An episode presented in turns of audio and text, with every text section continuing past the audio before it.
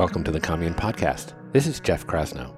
Many of you may receive my weekly Sunday commusing article, where I address a breadth of issues from the spiritual to the socio-political. And on occasion, I will also record an audio version of these articles and release it here as a bonus episode. So this week's missive recounts a recent college tour with my daughter Phoebe and some insight on the nature of love. If you're interested in receiving my weekly screed, sign up at onecommune.com and follow my regular rantings on Instagram at Jeff Krasno. So without further delay, here's this week's commusing titled Falling.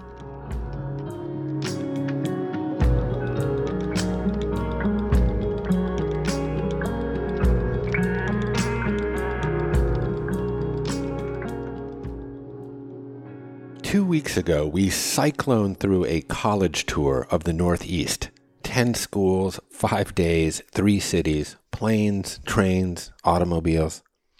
My paternal wisdom seems to funnel into Phoebe's left ear and directly out the right.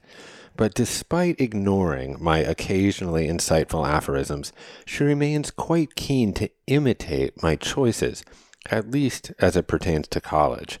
I accept this as insincere flattery. On day three, Schuyler, Phoebe, and I traipsed up the Upper West Side of Manhattan, slowly honing in on our alma mater. Columbia University presents itself quite suddenly. There's a bagel store, the same one as 1988, a Chinese dive with all you can drink white wine, a shoddy grocery, and then, quite precipitously, grandiose centuries old marble imposes itself. As we slipped past the iron gates and into the majesty of the quad, an unexpected nostalgia spread out its blanket on the vast lawn.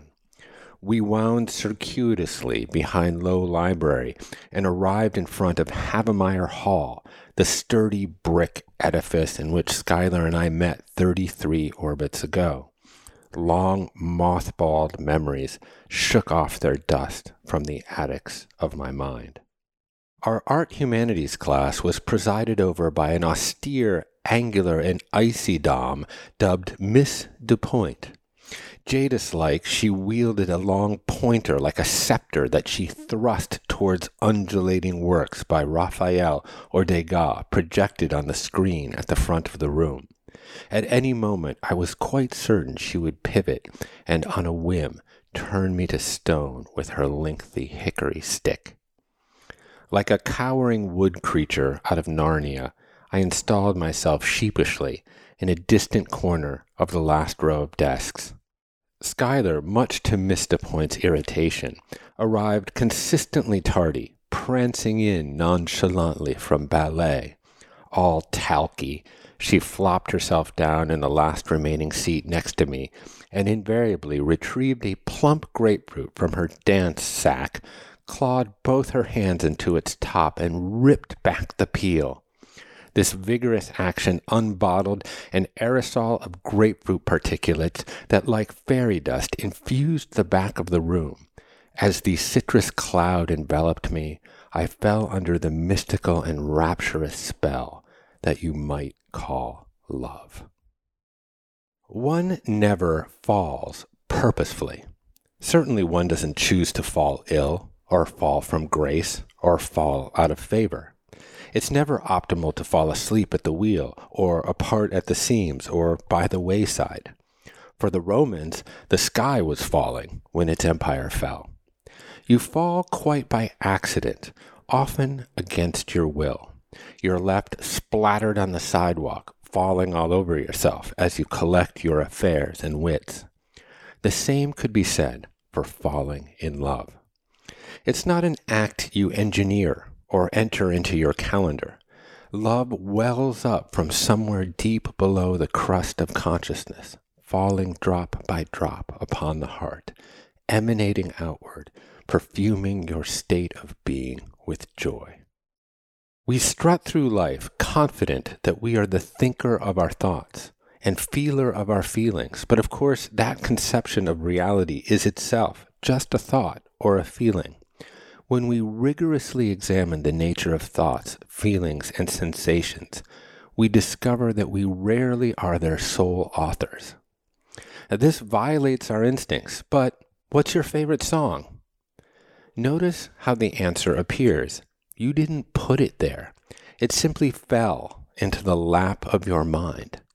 And unless your pet refrain is New Frontier by Steely Dan, I didn't magically put it there either.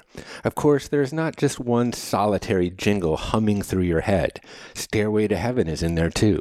Maybe Sympathy for the Devil, or Superstition, or What's Going On. And now the chatterbox of your mind is weighing the matter, comparing the catchiness of choruses and the lyricism of libretti, as if one great piece of art can be superlative to another. The notion that we are not the provenance of our own feelings or thoughts can be initially quite disorienting. But paradoxically, the more we come to terms with this understanding, the more influence we have over the vicissitudes of the psyche. It is not just love that we fall into. Fear, apprehension, jealousy, outrage, these negative emotions also well up in us. Sometimes they are the product of biochemical processes in the brain.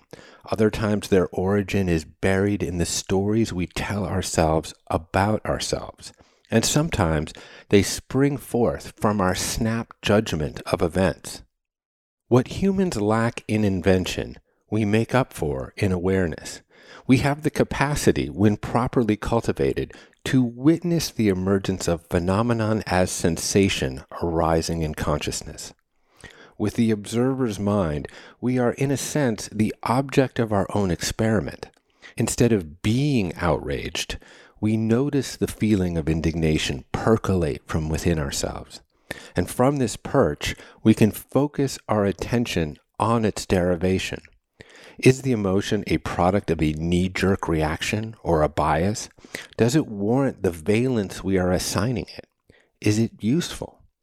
This capacity for observation resides in the moment between stimuli and response that Frankl most famously referred to, and indeed in it lies our potential for growth. We are not so much the author of our emotions, but with refined awareness, we can influence the environment in which they are published. All we truly have at our disposal is fittingly what everyone is vying for our attention. The salient matter is where are we going to put it? As I wistfully spun this old yarn of freshman fancy, Phoebe was in a rare state of rapt attention. Hardly falling flat, my fairy tale elicited that unique and treasured look. Her head tilts down and to the side, one eye slightly dewy, the other veiled by blonde locks. Her lower lip juts out and she peers up at me. This expression conveys her profound love. Its power resides in its utter lack of premeditation. She doesn't choose it. My eldest daughter's love for me is imparted in the absence of contrivance. It simply appears for a fleeting moment, only to melt away behind the manufactured trappings of dull care. When a child emerges from the womb, a mother, given the agony of childbirth, might be inclined to feel some resentment toward the culprit. But on the contrary, oxytocin floods her system as she brings her baby to her chest and showers it with tenderness. Evolutionary biology throws a banana peel on life's sidewalk, precipitating our fall. We are coded for love, if only to preserve our own species. But over time, the love we have for our children ceases to be this rapturous plummet. We build the scaffold of it, dance recital by dance recital, doctor visit by doctor visit, college tour by college tour. We don't thrust the requirements of our finances, our dreams, our egos onto them. And in the absence of need, love becomes something given not taken. Understanding this makes it easier to let go. Next year, I will likely be taking Phoebe somewhere, but not back with me. They say breath is life, but if you hold your breath too long, you lose it. If you don't cling to it, it comes back to you. I pray the same is true for daughters.